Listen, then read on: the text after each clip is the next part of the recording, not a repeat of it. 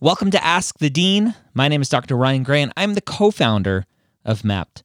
I'm joined every week by Rachel Grubbs, the other co founder of Mappd, who has 20 years' experience in the pre med and test prep world, and by Dr. Scott Wright, former executive director of TMDSAS and former director of admissions at UT Southwestern Medical School. Ask the Dean is a weekly Q&A we do live exclusively for our MAPT members and this podcast is a recording of that session so that everyone can benefit from that knowledge. Our first question here Could you provide some advice on how to answer the why now part of becoming a physician for non traditional students? This is a good one. We talk about this one all the time, Scott. There are so many variables at play for non traditional students that impact timing, such as family, commitments, jobs, relationships, other responsibilities, and the twists and turns of life. Don't forget about pandemics. How do mm-hmm. you Best answer why now? Scott. Yeah, I know I was processing.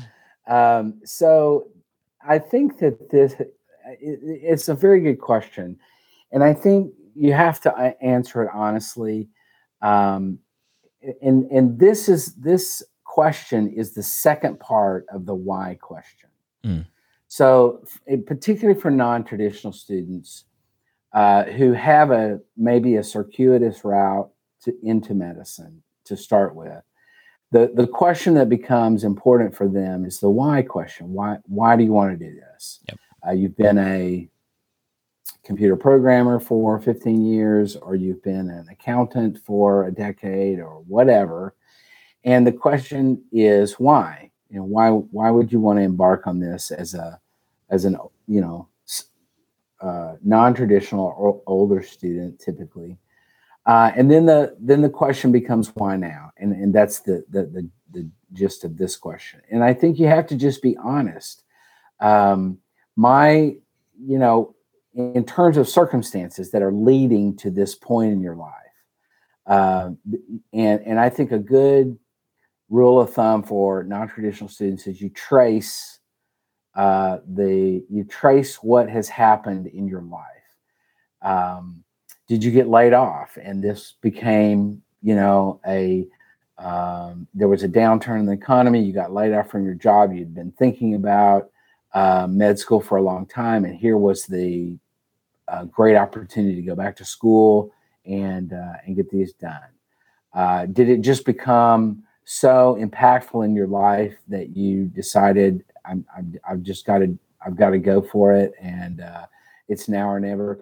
And so I don't think there's a, there's a one size fits all answer to this question. I think it's it's very um, circumstantial for the student for what they are uh, experiencing in their life. And uh, there's no magic bullet that says, okay, that's going to explain the why now part.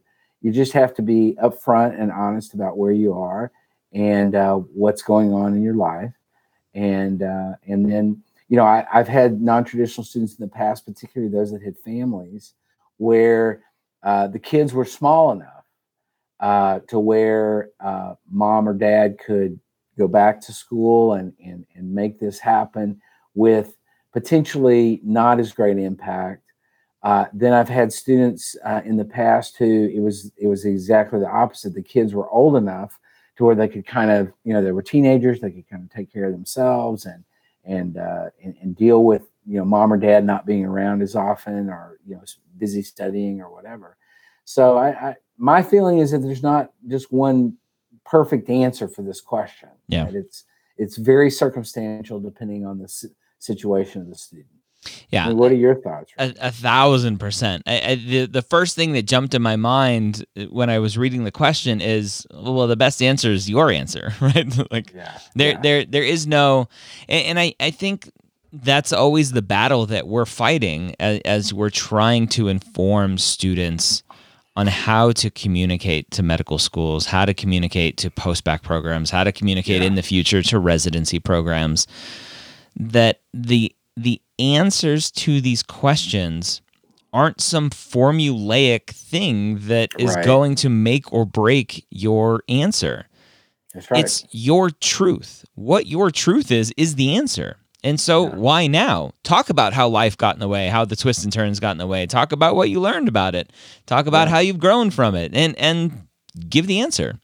So I, I think I think students uh, are either A uh, ashamed of those twists and turns and maybe think that those are failures and that schools will see those as failures and won't want them uh, or b are ha- have a little bit of imposter syndrome or have a little bit of this kind of mentality of well my my journey isn't very special so i need a better why now question. And and it's just not the right mentality to go through this uh, process I agree. You- It's, you know, I think that like many pre med students, uh, non traditional students tend to overthink it all Mm. instead of just being straightforward. Here it is. This is my story. Yep. And they want some, you know, th- th- they're thinking there's got to be some uh, agenda that the medical school wants to know and is trying to figure out something. And I, I just don't think it works that way. So, It doesn't. You don't have to say Yeah. you don't think it does. It doesn't. yeah, It, doesn't, work that way. way. All right, next question. What would constitute a great reinvention trend for non traditional students, especially with undergraduate GPA less than 3.0 from five years ago? I doubt I'll reach a 3.0 GPA anytime soon.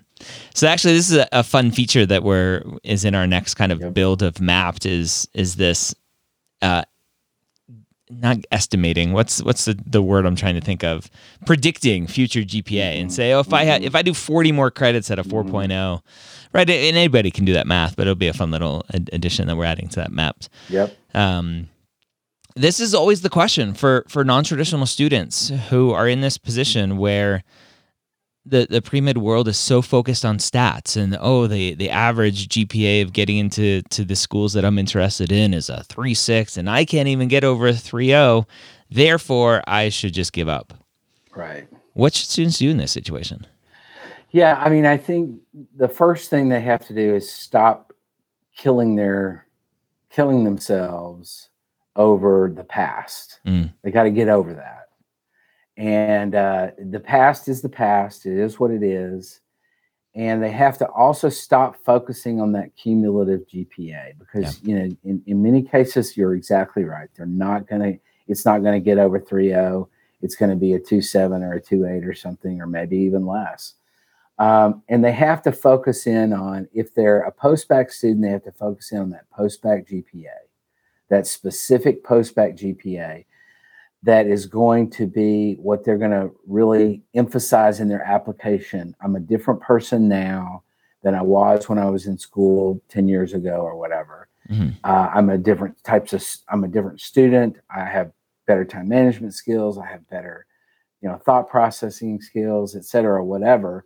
Uh, if they're not a post-bac student, then they're going to focus on that, that the, the more recent coursework. If they're, you know, if they're still in their undergrad, then they're going to focus in. I, I would encourage students to not not get so focused on that cumulative GPA, but focus in on the more recent work, the last 60 hours, for example. Yep.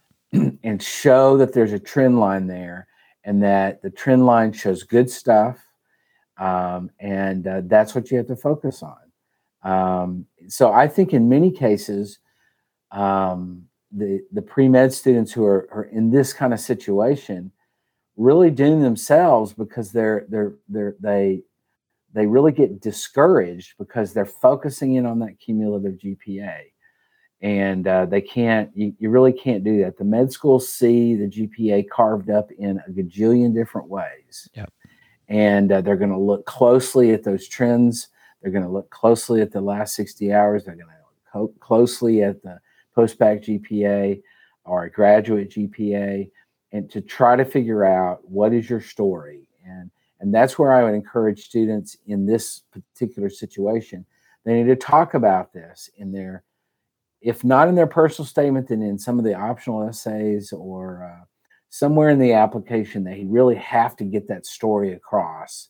That whatever happened before, maybe they were just immature and partied all the time and now they're a different person and they're showing that in their coursework and they really have to f- focus the uh, attention of the committee on please look at this as who I who I really am uh, now, and not so much uh, from my previous my previous uh, uh academic record. So, yeah. you know, I I think the first thing is that the student has to really um, kind of get over the things that uh, the things that really uh, really shoot themselves in the foot with, and don't allow that to discourage you, and, and move forward and look at the look at this the, the good stuff that you're doing now.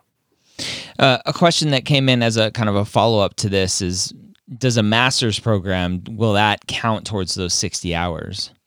No, they're going to be viewed as differently. Um, so when I say last 60 hours, we're talking undergraduate record, the last 60 hours of an undergraduate record, yeah. which is essentially the last couple of years of an undergraduate's you know life. If you're in the kind of traditional pathway of things, uh, that's about the last two years. Um, if you were like me, I was on the five year plan. And so uh, I was, uh, mine was like the last two and a half to three years where I seemed to do a lot better and kind of got my head screwed on the right way. And so, um, yeah, so I, I, don't think now they will see the master's program GPA uh, as distinct from a cumulative G, undergrad GPA uh, et cetera, they're going to see those GPAs and they're going to look at that and evaluate what does that mean.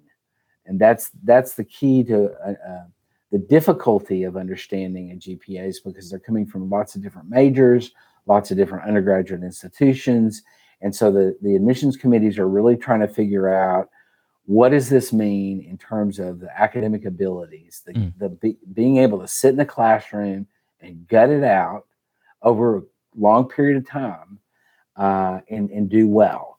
Uh, so that's what they're trying to figure out. Can can you do that? And uh, and is that uh, and and they'll see that in a variety of, of different ways in the GPA. Do you think it's fair?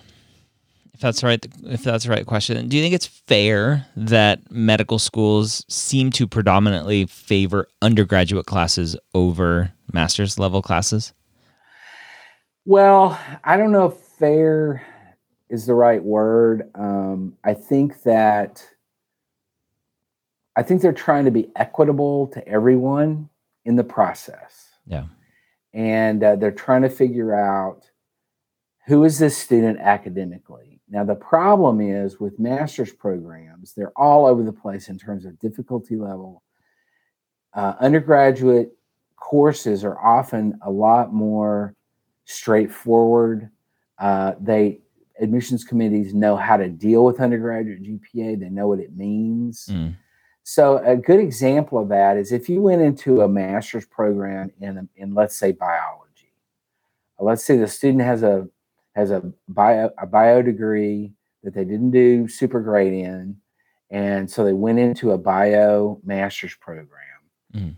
And the problem, the problem with with the the grading system of graduate schools, you make a couple of C's in graduate school, you're gone. You're you, you know you make two or three C's and and you're not going to hang around. So people don't get 2.0s in graduate school because they're gone. Um, they they're gonna they're going to get uh, the, so the consequence of that, at least in the in the view of the admissions committees, often is that it's not an issue of grade inflation it's just the reality of what graduate school is like. Yeah. Um, and that but that the, the the the function of that the reality of that is that you know pretty much if you're in a graduate program and you make it all the way through you're going to have above a 3-0 mm.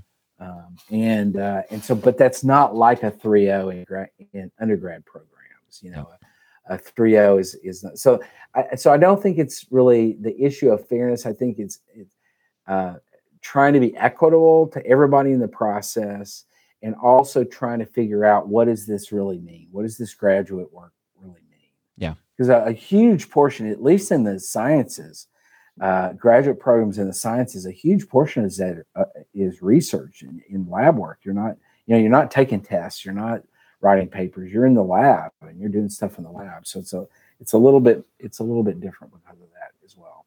Makes sense. Cool. Yeah. Next question Do you need to go to a postbac if your GPA is above a 375 and are a career changer? Only need classes in OChem, Gen Chem, and Bio. I would say no. so, so I, I think um, the the answer is technically yes, right? If if they're a career changer, Well, you need classes. yes. You need you need postbac classes.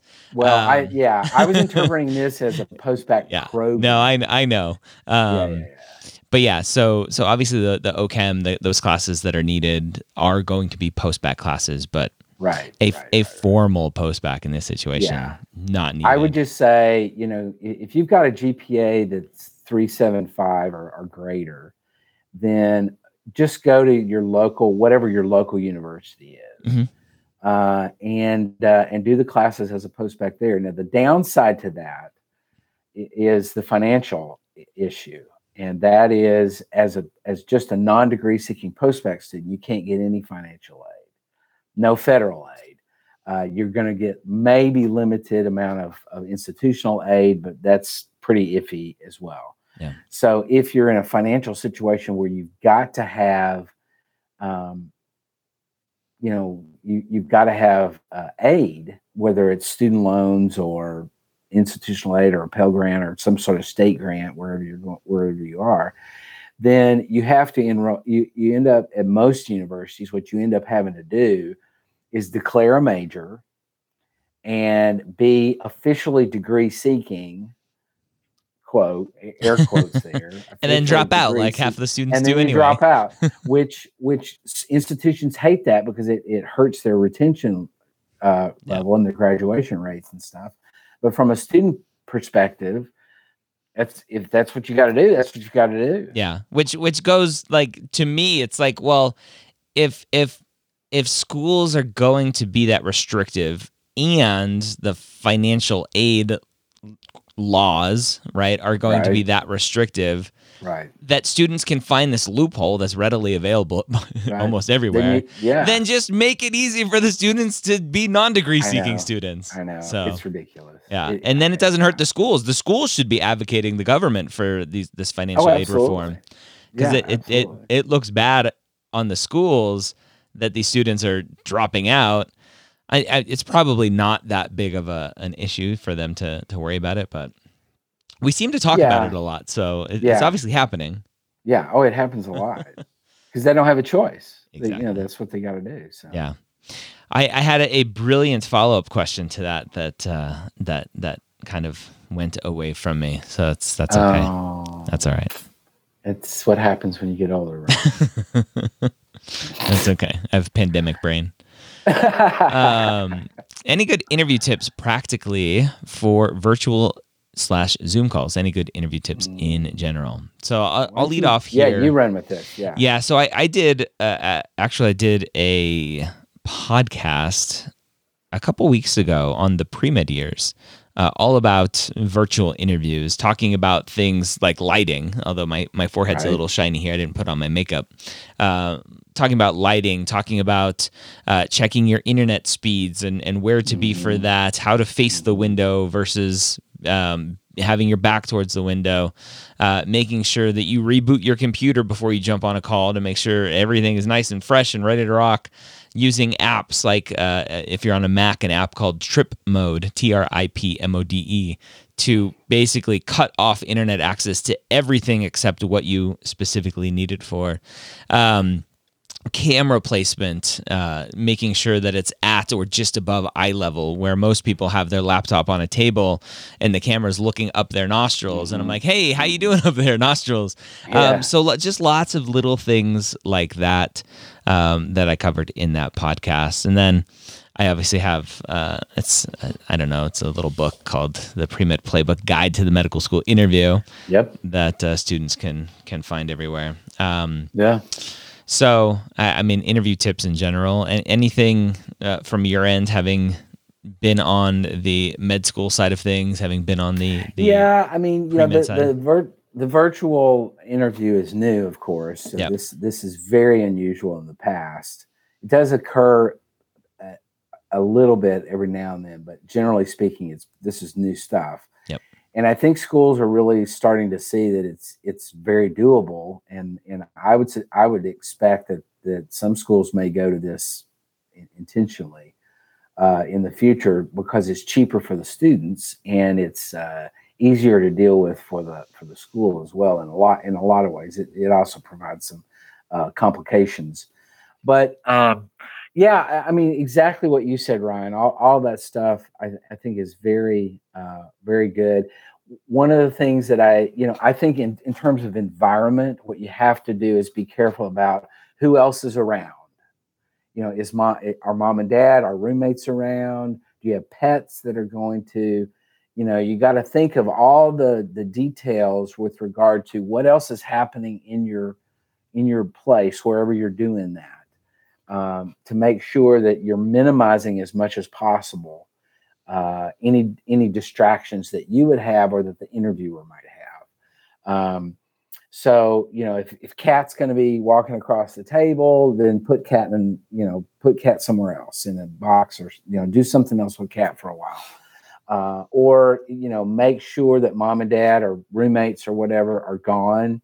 Uh, i need the room to myself i need the house to myself for the next hour and or for this hour particularly on a given day so i need everybody i need everybody to, to be gone so um, so little stuff like that i think in addition to what you said ryan is really important to not only to to help with the nerves of the students but also distractibility for the student and the, and the interviewer. Yeah. Exactly. Not everybody has a fancy, um, uh, you know, a fancy basement studio.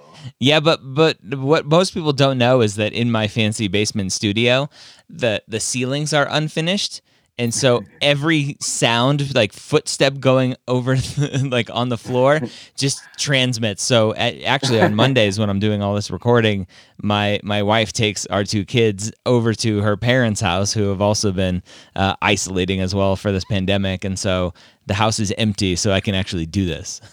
so I'm doing what students should be doing. Make sure that yep. your environment is set up yep. for what you need. And I, I turn off the air conditioning because it's right here so that the house is just sweltering hot when I go upstairs after. And my wife hates that, but it's what I got to do. yeah. Yep. yep. Um, how old is too old to include for volunteer hours? I've done some more recently, but the volunteering that actually impacted me the most, I did back in 2012-ish timeframe. I love these non-trads. Oh wow. They make it hard. Right. Yeah, so so general rule of thumb, right? We talk about this. General rule of thumb is anything after high school. Correct. That's correct. 2012, now, as we're recording this, is eight years ago. Yeah, eight years ago and that's a long time. Yep. And uh, if now, in now, can you put the question back up? I, I wanted to see. There was some part. So it says it actually says, but the volunteering that actually impacted me the most. Now I'm going to center in on that for a yep. second. Uh, now, what I'm assuming is that there's been other voluntary experiences since 2012, and that the 2012 experience is just the most impactful. So you want to really focus on on it and the meaning it had to you, the value within your your your journey, uh, etc. Now, conversely, if if you haven't done a whole lot since 2012, that's problematic. Um, that that can be a real issue uh, because the admissions committee is going to say, "What you know? What have you been doing?" Yep. Uh, so I, it there needs to be a little bit more fleshed out here in terms of this question um, to understand exactly where the student's coming from. But I would say, um, you know, I would say it's great to talk about the 2012 thing, but in isolation, that that's going to be problematic if there's not been some level of, of volunteer work since then. Yeah. So let's let's assume there is volunteer work since then mm-hmm. that mm-hmm this 12,000, 12,000, this 2012 uh, experience was super impactful. I, I don't see any reason why they shouldn't put it on there.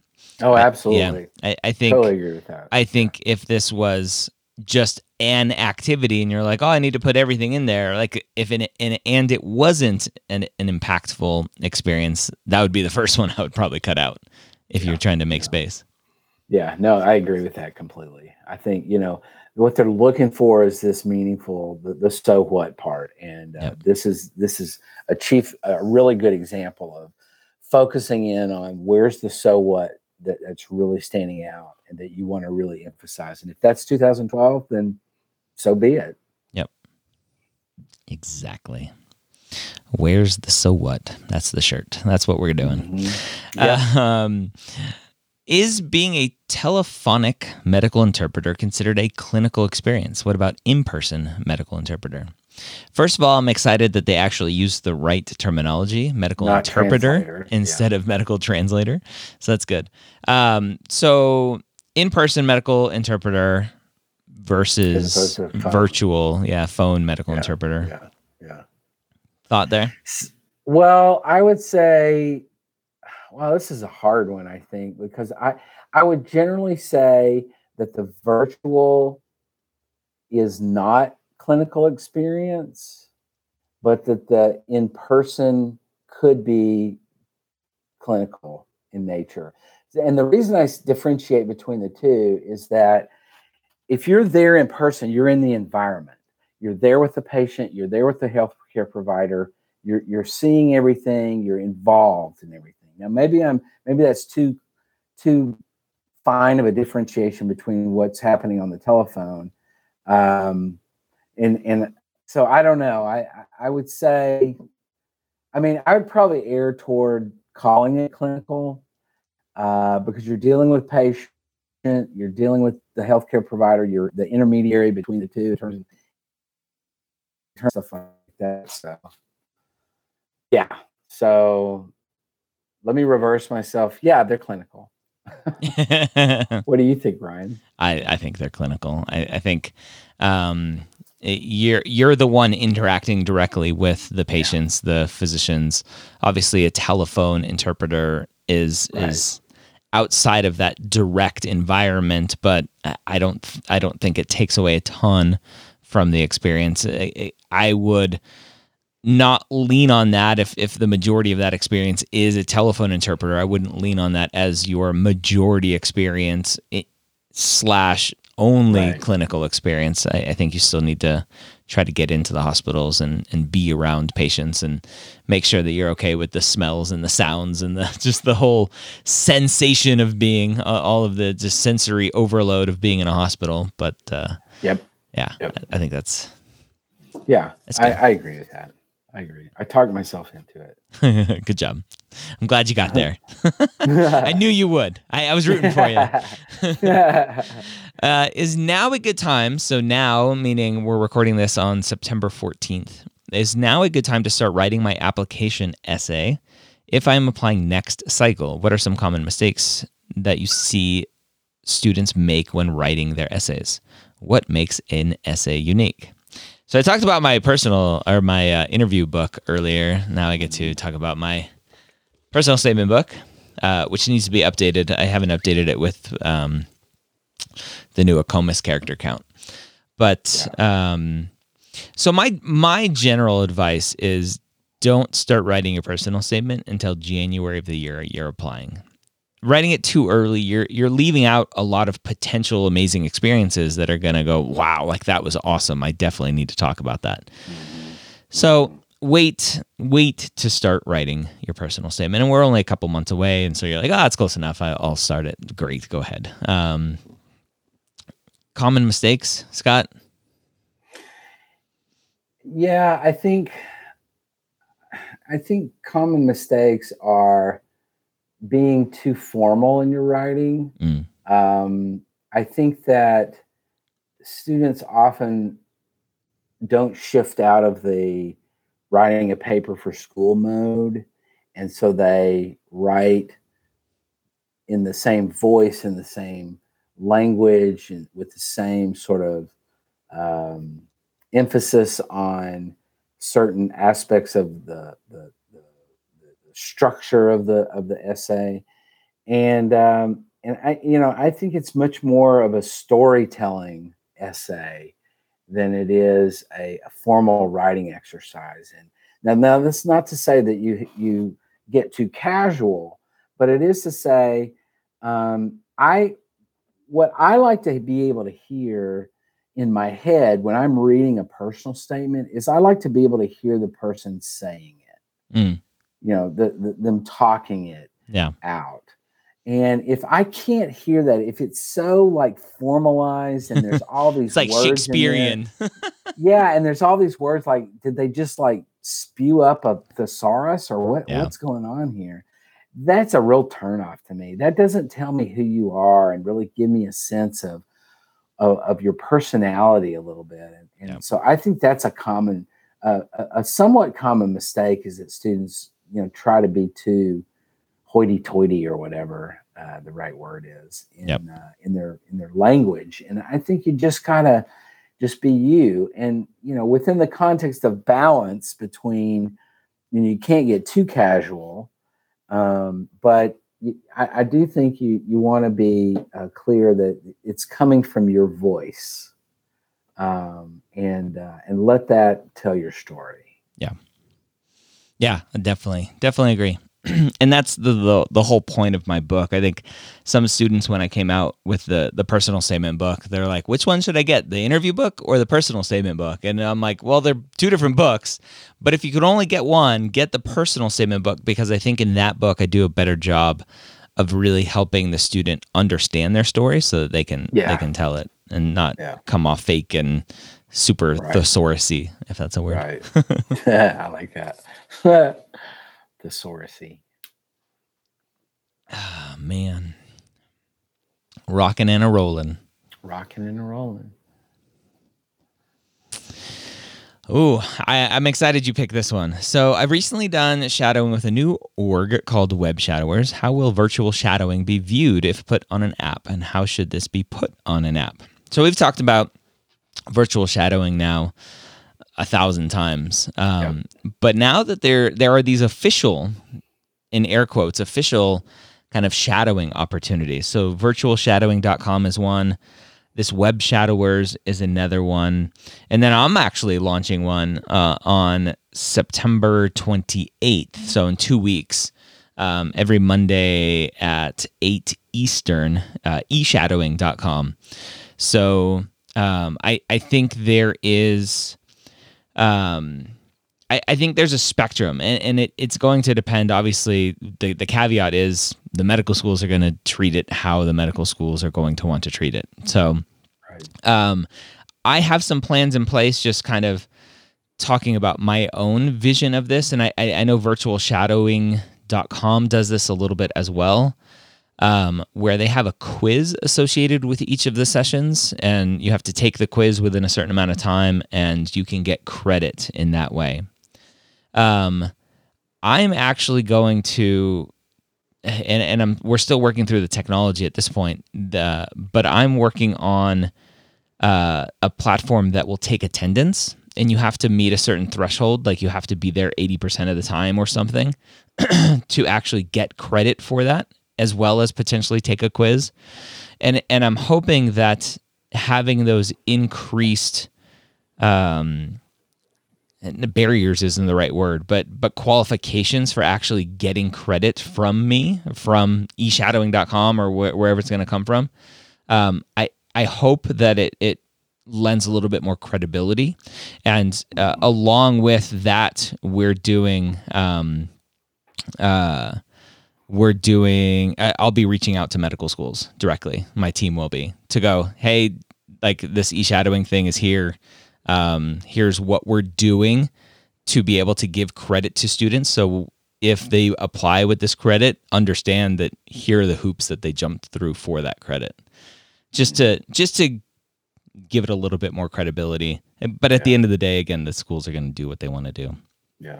And, you know, I think we've talked about this uh, over and over again when this topic comes up that uh, the question, how will virtual shadowing be viewed if put on an application? Well, there's no if. You, you put it on the application. Yep. You don't, there's no if if you put it on. It, you put it on there. And then the med schools are going to do whatever they're going to do, but they understand the reality of life in the pandemic. Yep. Uh, they get it. They're doing everything virtually too, and uh, uh, so I, I, think that you have to you, you have to connect with that idea that you are not in a vacuum. You're in the middle of a pandemic, a worldwide pandemic that everybody is dealing with exactly the same stuff, and uh, and so uh, the med schools are going to realize that, and they're going to they're going to see that you know you you took the initiative, you're doing some stuff, even if it is uh, virtual shadowing, or you're, you're you're trying to do whatever you can do, and I think that's going to have a lot of credibility attached to it because. Uh, you know, there's going to be some inevitably. Some students are going to say, "Well, I couldn't do anything, so I didn't know." Blah blah blah, yeah. and uh, hmm. they're not going to have anything. And at yeah. least you know, students that are doing this, they're they're taking the initiative. They're they're doing what they can do. So that's an interesting way to think about it, right? If if during this time, during the pandemic, where shadowing, clinical experience, all that is kind of out the window, and students are going to be applying the next few cycles, and this block of time is going to be pretty empty from a clinical, from a out in the world experience, outside of if mm-hmm. you have a job already in the hospital.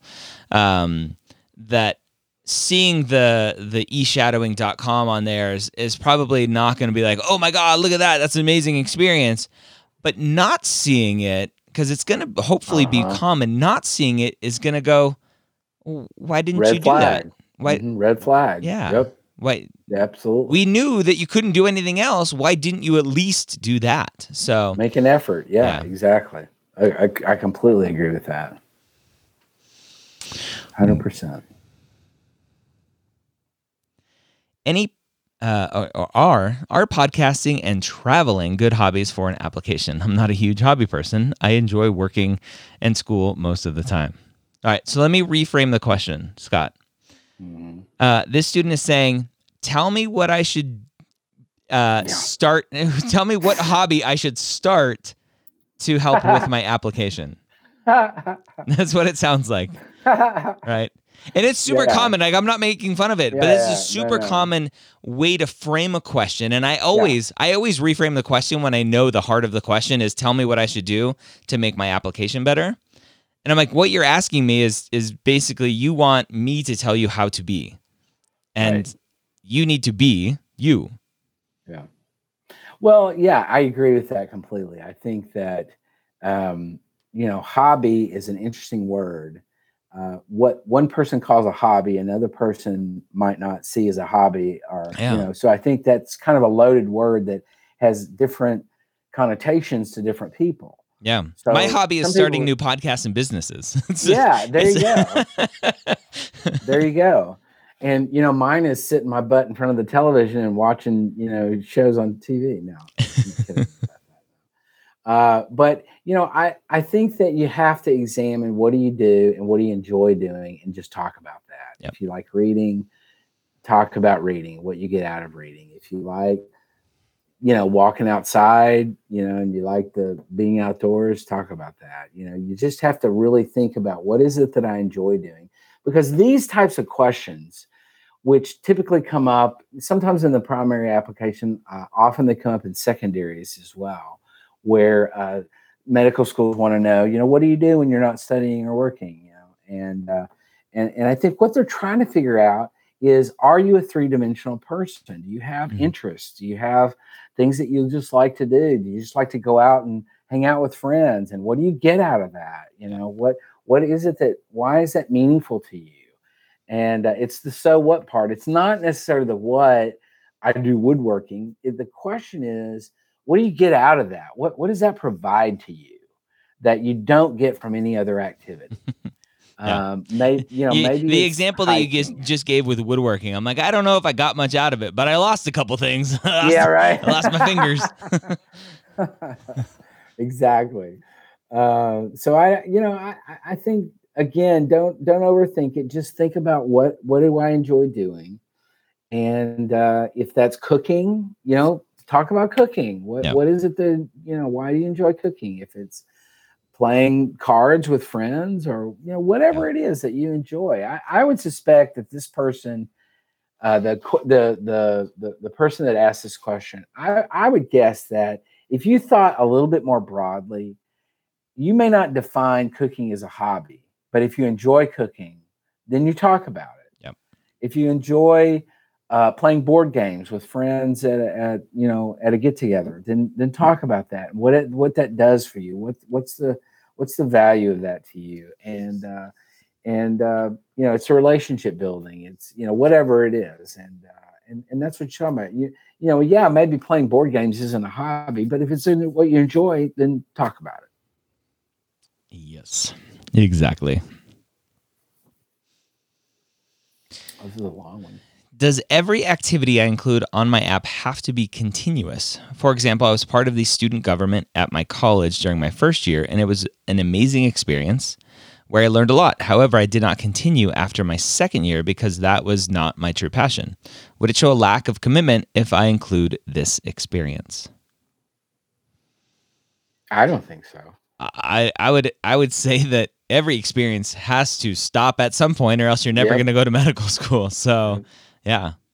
Yeah, I, I mean, I, I- think that the continuous part that that kind of comes up a lot is like the one day you went to the soup kitchen. Like Yeah, probably yeah, don't put that on your application. right? And it goes back to what you always say too is the so what? Like Mhm. you spent 2 years freshman sophomore year um in student government. So what? What did you learn from it? Yeah, yeah. I mean, my guess is that in student government, I was in student government when I was in college, and uh, you know, you learn a lot about leadership. You learn a lot about working together with people who have very different viewpoints on you know whatever, and uh, and so I think that there's a lot of so what in student government, and and I think if if if it wasn't your true passion and you wanted to move on from that, then you just say that. You know, I really enjoyed it. I learned a whole lot. Here's what I learned but all, at the end of the day, I, I decided I wanted to move on from that and, and do some other stuff. So Yes. Exactly. I don't think it shows a lack of commitment. No. Not at a- all. At all. No. Not that not that specific um Mm. example at least. No. Mm-mm.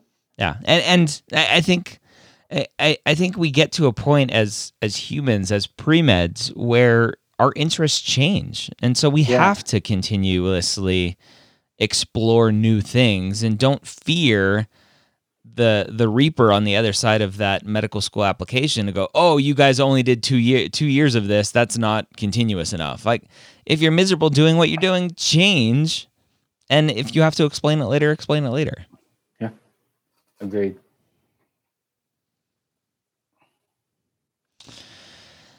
Hi, guys. Any thoughts on whether or not the new 2021 MCAT will be shortened or full length? Oh, got any uh, secret um, No. secret inside info with the AAMC? Um, Um, the the AAMC has has said that it will return to a normal test next year. Whether it does or not, nobody knows, but that is what they have said. yeah, I, I don't have any insight on this. Yeah. Uh, I, you know, the double AMC is going to do whatever they're going to do. Unfortunately. It's Rachel chiming in. I totally agree, Scott, with what you just said. What I wanted to say for our listeners and anyone watching is um, if you don't have Twitter, get Twitter if only to follow the AAMC MCAT account, because that is the only place they really make social media updates. Um, for the last several years, it was usually this week that the next year's test dates got announced. So typically in mid September, we get the January to August or September dates for the next year. And then typically in mid October, we get the actual registration. And I've been checking AAMC MCAT on Twitter every single day and haven't seen a peep. And usually they at least like hint something's coming. So I've been wondering, like, you know, what's going on? They- They're not even telling us it's coming. What's brewing? Um, but yeah, I don't. I they said it would be shortened. I'm taking them at their word, but we'll we'll see. we shall see. Yeah. Surprise, they're canceling the MCAT forever. Aww. Somebody out there just went, wait, what? Wait, what? Yeah. JK. that was LOL. Dr. Gray being funny. Yeah. Um, that doesn't seem pretty equitable to only release for, via Twitter. No, it is not. Uh, it is absolutely ridiculous. The good news is here at Mappd, we'll keep an eye out on it and we'll tell Mappd members. but yeah. for the general public, I want to yeah. make sure people know that's the best way to get. It. I can, I, I can actually. We should just build an automation whenever the AAMC MCAT thread uh, or account tweets. We should just post it into the Mappd group. That's a good idea. Just copy it right in. Automa- automagically. Somebody listening says score. Score. score. Oh, cool. I think we've come to the end of our questions today. Yep. Again, yep. thank you all for being a part of Mappd, this journey, 1,500 strong almost, so if not past it already today. Um, if you haven't seen yet, as you as you're watching this live, uh, if you haven't seen yet, uh, Mappd uh, just announced today our one-on-one advising with Dr. Scott Wright. Um, and through the end of the week here, September 14th through the 18th, uh, we have 20% off. Just go to the website. Uh, obviously, if you're listening to this as a recording, the advising is still there, but the discount likely will not be. So, um, but if you need some help, Dr. Scott Wright, the man, the myth, the legend. This is Dr. Gray again, closing out. I hope you learned something from our session today. If you haven't yet checked out Mappd, I invite you to try it for free for two weeks by going to mappd.com slash podcast. Track and navigate your journey to medical school using the only tool like it for pre-meds. We'll see you next week here on Ask the Dean.